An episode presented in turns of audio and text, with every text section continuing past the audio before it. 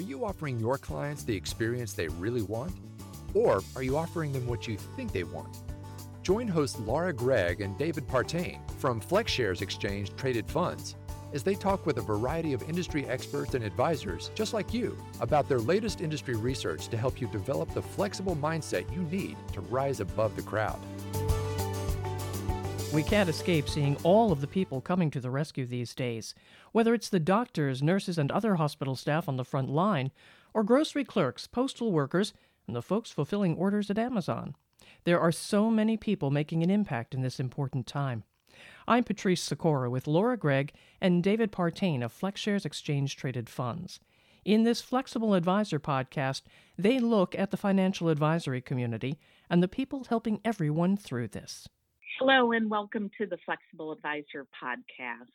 You know, behavioral finance is always a sought after topic by advisors. It has been for all of the years that I've been in this industry, which are many, because we really want to be able to understand how to deal with our clients' emotions so that we can help them stay on the right track without jeopardizing our relationship that we have with them. And of course, now more than ever, understanding the emotions that are driving your clients and their investment preferences is critical. And there are so many emotions intersecting one another these days health concerns, employment issues, an uncertain market, unplanned work from home arrangements, and all of these are really taking a toll on people. Yeah, Laura, I totally agree with you. I, I think I've come up with a new line of therapy called compartmentalization therapy, where you are dealing with work is home and home is work, and you can't decide between the two. Last night, for instance, woke up at 12:30 and thought, "Huh, I got some work to do," and I went down and actually worked for a couple hours in the dead of night. When your office is your home, those type of things just happen. So there are so many of those type of issues that are going on around the country, not just in our industry. Yeah, and while it feels like we've made it, we hope, knock on wood, through the worst of the market's reaction, we're still seeing volatility continue to persist. And we're navigating such uncharted waters. So, with all this uncertainty, how can you have productive conversations with your clients to keep them on track? Well, today we are going to talk about that with Dr. Sarah Newcomb, who is Director of Behavioral Science at Morningstar. So excited to have Sarah on today. Sarah works to incorporate the findings of academic research into tools that can really help people make better long term financial decisions. Her work on the psychology of money management has earned her mentions in the New York Times, the Wall Street Journal, Forbes, and other notable media outlets. And she is a regular contributor for Morningstar Investment News, Psychology Today, and author of Loaded Money Psychology and How to Get Ahead Without Leaving Your Values Behind. Sarah, we have a lot to cover today, and I just wanted to welcome you to the Flexible Advisor podcast. Thanks for being here. Thank you so much. It's great to be here. Okay, Sarah, this is such a strange time for all of us, including me waking up in the middle of the freaking night. Being quarantined, working from home, watching the markets go up, down, up, down. I know you have to be hearing from advisors. How are they doing? I'm hearing a lot from advisors. We've been getting a lot of demand for podcasts and for more than ever, really uh, wanting to know about how to help people navigate through their emotions.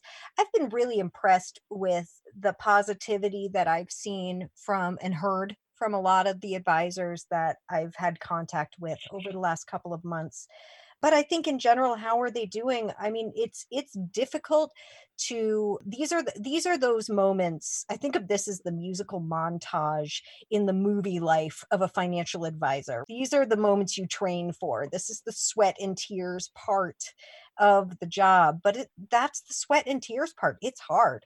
It's hard to have so many people whose whose livelihoods and whose hopes and dreams are somewhat connected to your decision making questioning you, questioning themselves, and and on top of it, you uh, you depend on them for your own livelihood and that is a lot of pressure. I think that because this extended period of uncertainty is something that if you haven't been through a major crisis before it can be very unnerving but extended uncertainty is something that none of us are conditioned to enjoy.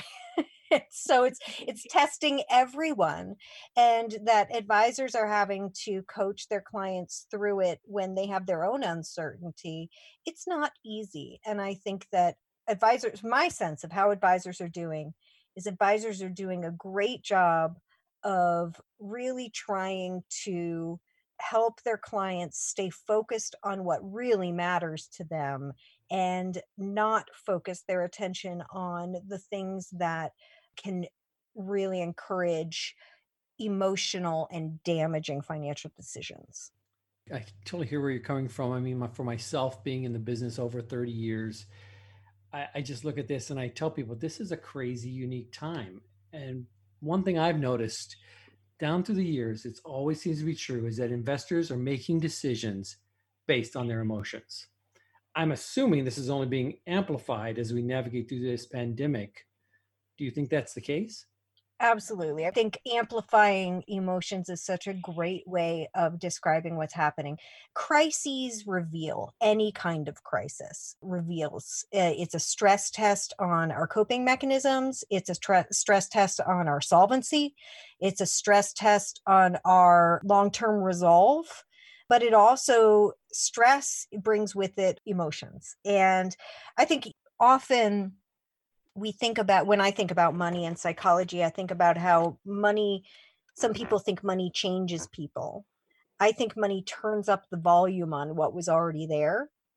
And in this case, the fear of scarcity is turning up the volume on a lot of people's fears, a lot of people's what if scenarios, and a lot of people's desires and and risk seeking behavior. So what we're seeing is it's not that everyone is responding in the same way but there's people are having very strong emotional responses to fear and uncertainty and that kind of takes a few different forms I've listened to a couple webinars that you've been on recently, and you know, I mean, there's so much science behind this topic, but I love when you really get into talking about the emotions. And if I'm remembering this correctly, you, you identified like three types or three key characteristics of different emotions. Can you maybe talk about some of those?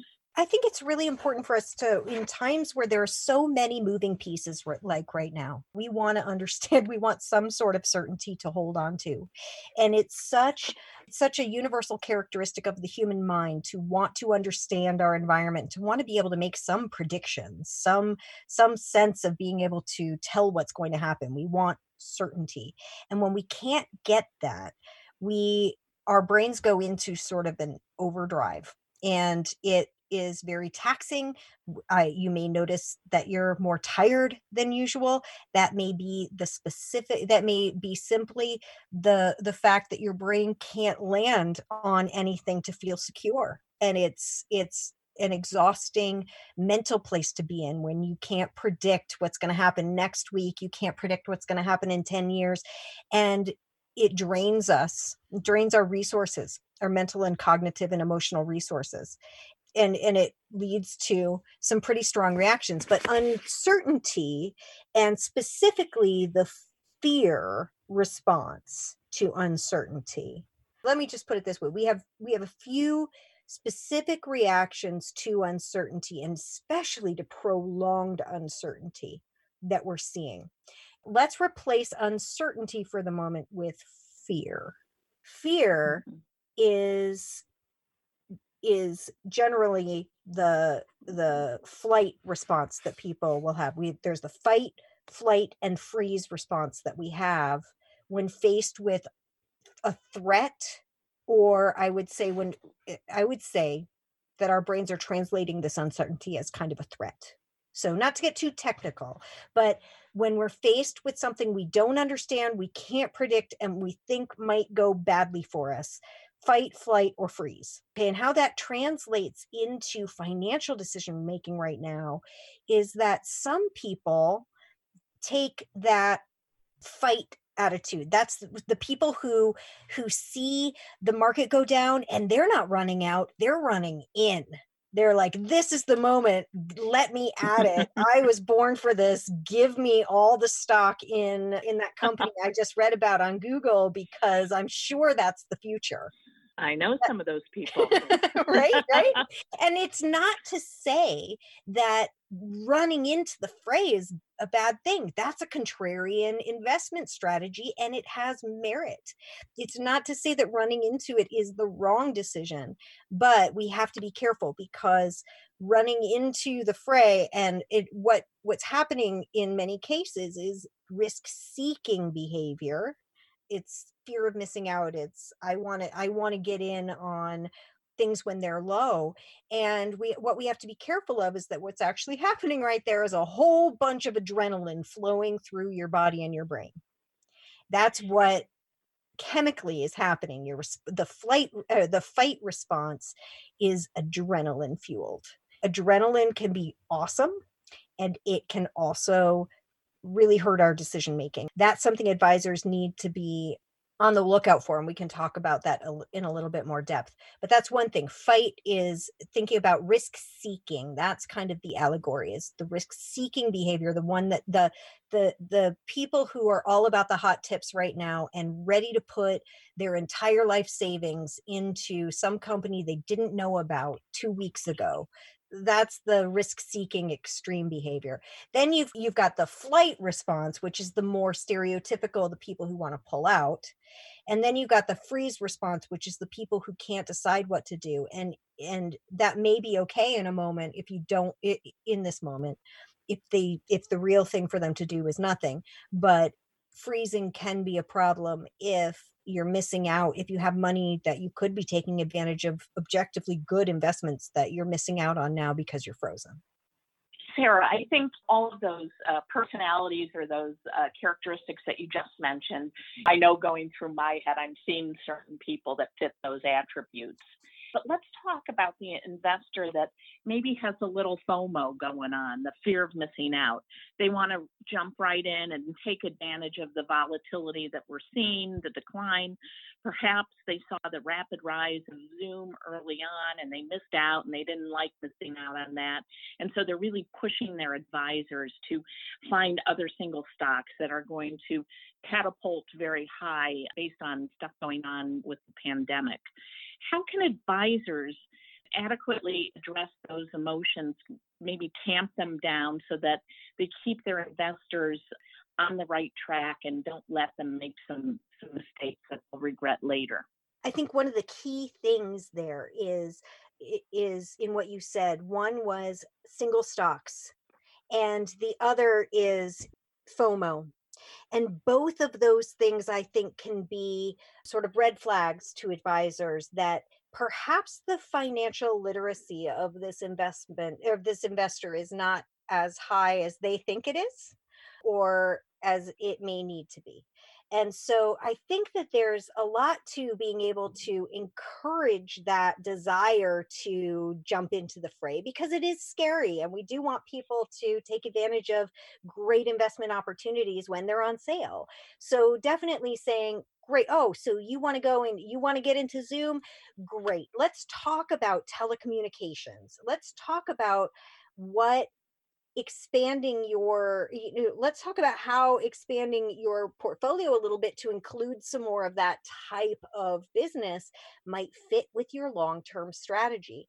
And in that way you're able to take the the courage and the excitement of the adrenaline rush that says, Hey, I've got some cash on hand. Let's go find some good deals.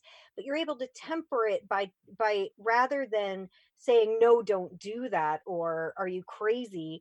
Or getting even, even getting into the details of why, why one particular company over another company. It's a good opportunity to start to open their eyes to the reality that there is a difference, although it can be hard to tell there's a difference between long term value investing and short term speculating and understanding the difference and when to employ each strategy is important. I think a lot of people simply don't understand the basic mechanics of different time frames for different financial goals and that that depending on your time frame when do you need to use the money? When do you want the money to be available? Depending on that time frame you may take a different long term or short term or midterm investment strategy and expose yourself to a different amount of risk. It can be a great conversation opener to get them to really start to see a little bit more clearly what long-term investing is about so that then they can ask themselves and you can have a deeper conversation about what opportunities do we see right now? Why would you be buying zoom? What is it about telecommunicating that you think is especially valuable right now? Because the goal should never be i want to buy the next big thing before it becomes a big thing because i got lucky it's all about understanding is all about reducing the amount of luck but if they're asking you to crystal ball on a specific company, that's a conversation you want to be able to help them steer away from and get them to understand that they it's fine. It's fine to speculate on one stock, but don't ever do that with money that you can't afford to lose. And opening that conversation to help them understand why individual stocks aren't maybe the best investment when if you're looking at money that you need in the next five to 10 years, for example. Maybe you'd want to look at funds. What's the advantage of funds? The whole point being embrace the enthusiasm embrace the the fact that they want to learn right now they're all excited about what makes something a good uh, long-term opportunity and no you don't need to teach them modern portfolio theory or fundamental analysis, but you could help them understand something as basic as a fair value estimate and how to be able to tell when when the basic value, the underlying value of an asset is being undervalued or overvalued by the market and what that means. I think that getting people who are hungry to take risk right now and hungry to grow their assets trying to channel that into greater understanding, not don't take risk, but understand risk better. At least they're willing to learn about it now. So you might as well try to have that conversation.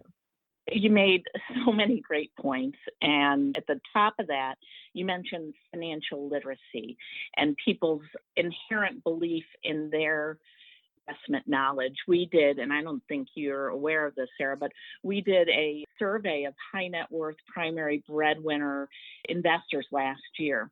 And they were all very confident. We kind of broke things down along gender lines. We wanted to understand a bit about that. But nearly all of them rated themselves between an 8 and a 10 in terms of their investment knowledge. Men rated 44% of them rated themselves a perfect 10, what we categorized as expert. And so, you know, when David and I are out talking about this research, we always say to our advisor audience, we don't know if that's a good thing that you've got so many experts that you're managing money for or not. And, you know, I, oh, God.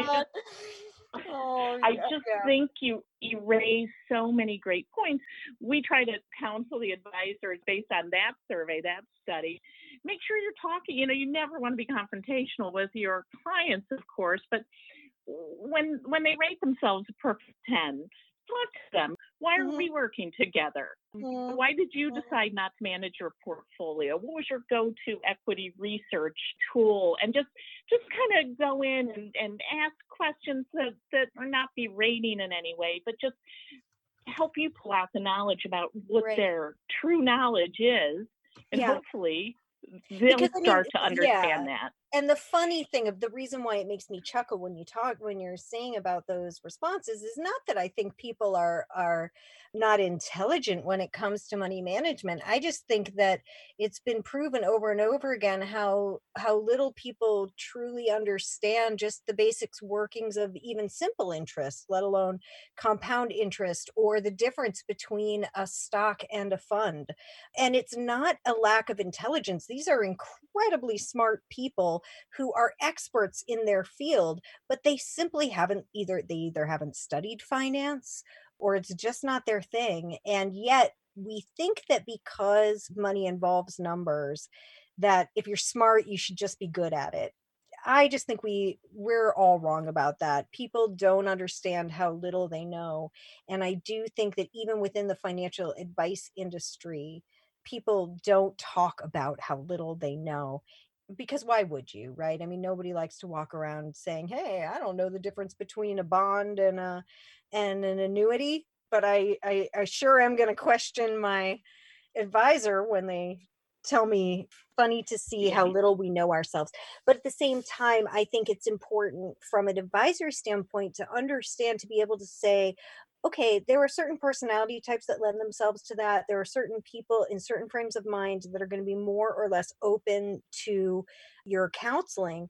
But when you see that kind of overconfidence in a client, recognizing it, recognizing that we're all very predisposed to it, and then understanding, okay, how can you take that overconfidence in their ability to pick the right investment now and keep them from taking the whole train off the track and i think in in many cases whether the whether it's that the person wants to take all their money out or put all their money into speculative investments one of the best things that an advisor can do right now is even just sort of guardrail say, sure, you can buy your pet stock. Let's talk about a percentage that you can put into speculative investments right now.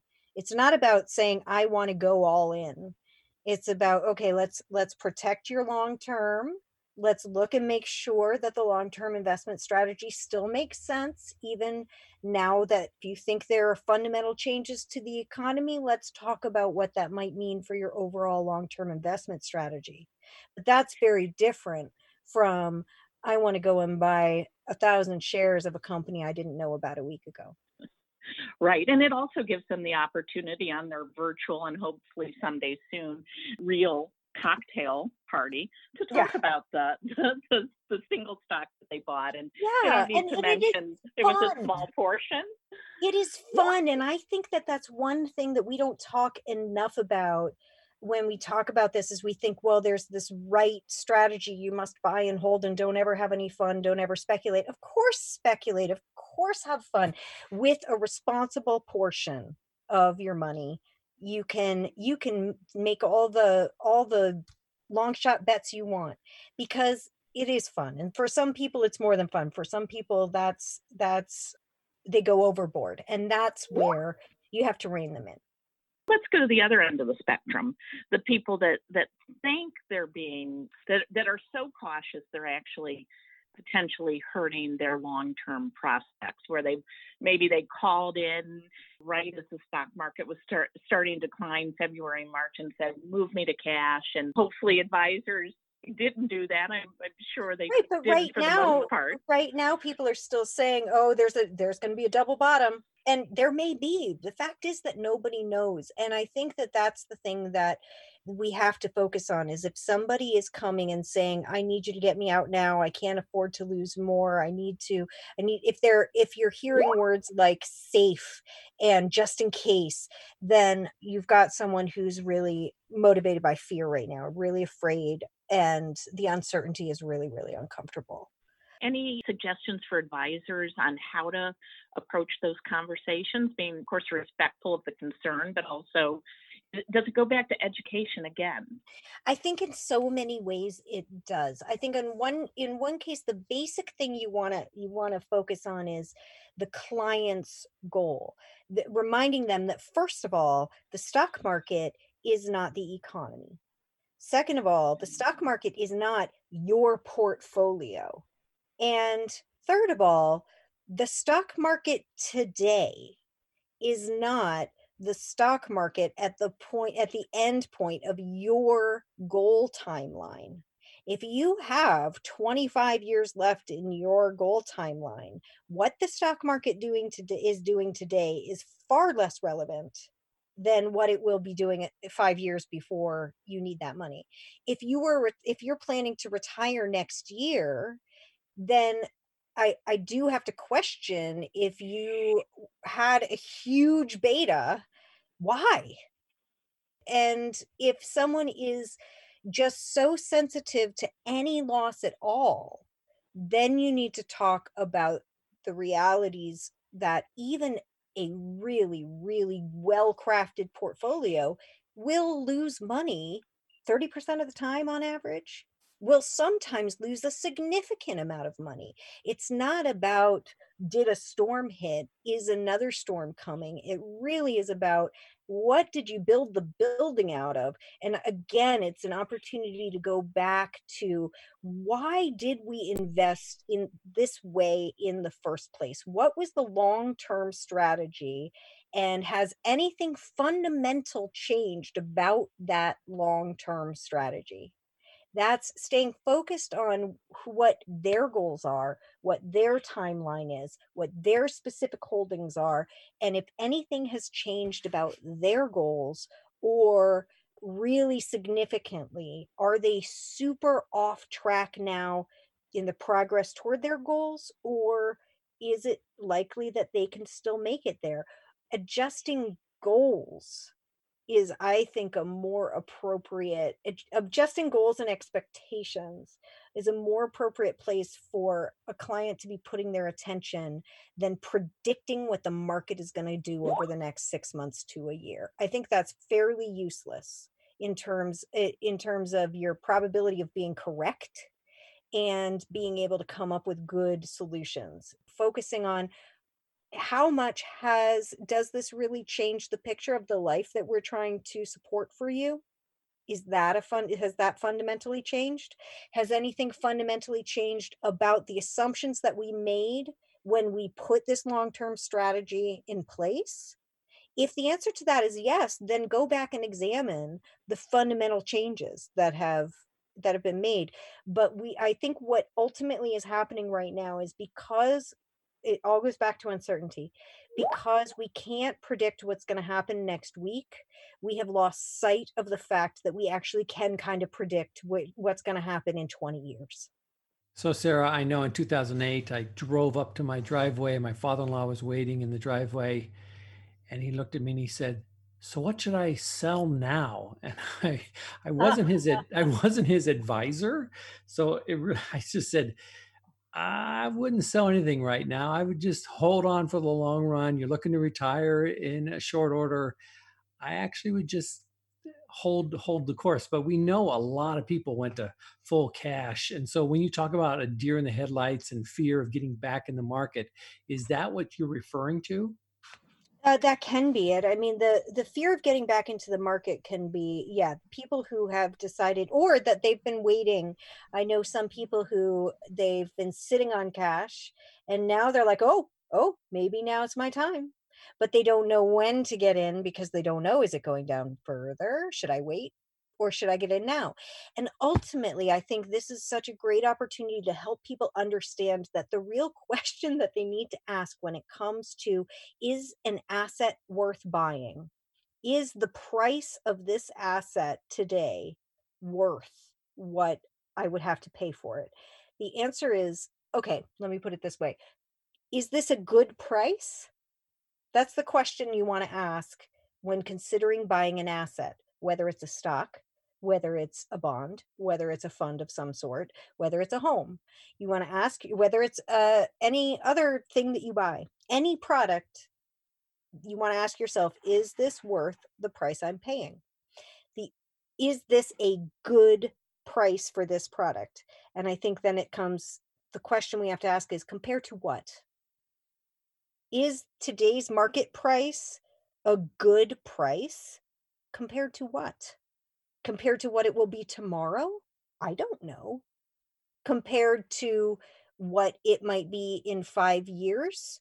Well, how might you figure that out? You look at the fundamental value of the underlying company. That's what ratings and analysis and financial advisors are for to translate the the tr- to be able to say this is a good investment because it's selling at or below the fundamental value of it. Why would you sell things when everything is on when when everything can only sell at a on sale?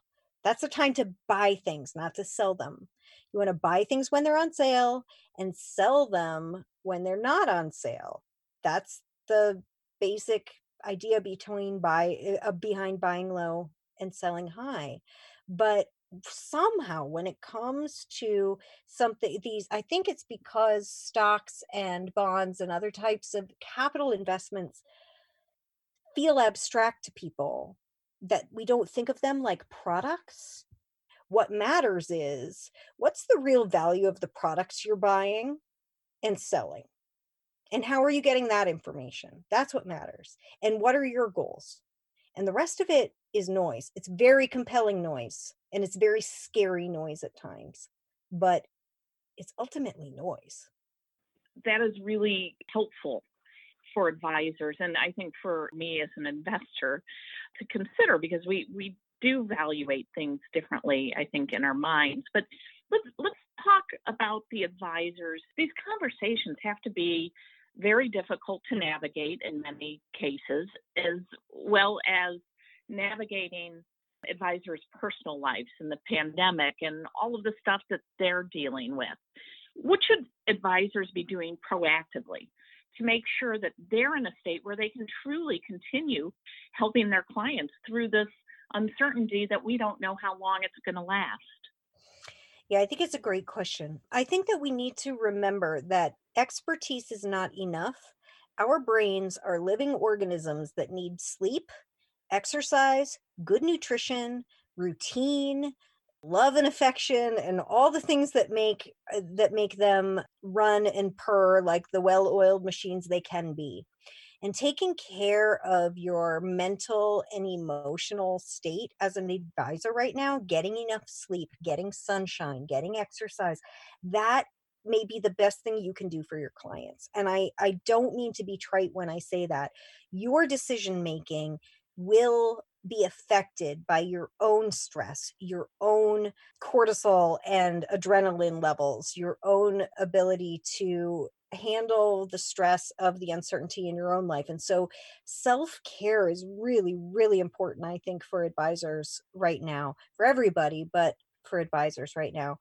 I also think reminding yourself as an advisor that your job is not to change who people are. You don't need to make all of your investors or all of your clients perfect investors. You don't need to make them all have rational decisions. You mm-hmm. can, with some of them, help guide them, steer them away from mistakes. And some of that is just going to be about recognizing when when they're being emotionally motivated and then testing the waters are if you were to i think one of the best things you can do whether someone is has a fight flight or freeze response you can with all of those cases you can present to them the idea of taking a portion of their portfolio and either selling that putting that in safer assets or speculating with it or just freezing it. But the point being that you can let them have the emotional response and do the action that they feel so compelled to do if necessary with a small portion. And in that way you're minimizing the damaging effects of the emotions while still allowing them to have their place and to have some expression in the client's financial life and sometimes it's compromise. You can't let the perfect investment strategy be the enemy of the good investment strategy. You don't want to lose them as a client. You don't want them to just take the wheel and and put 100% in the next big what they think is the next big thing.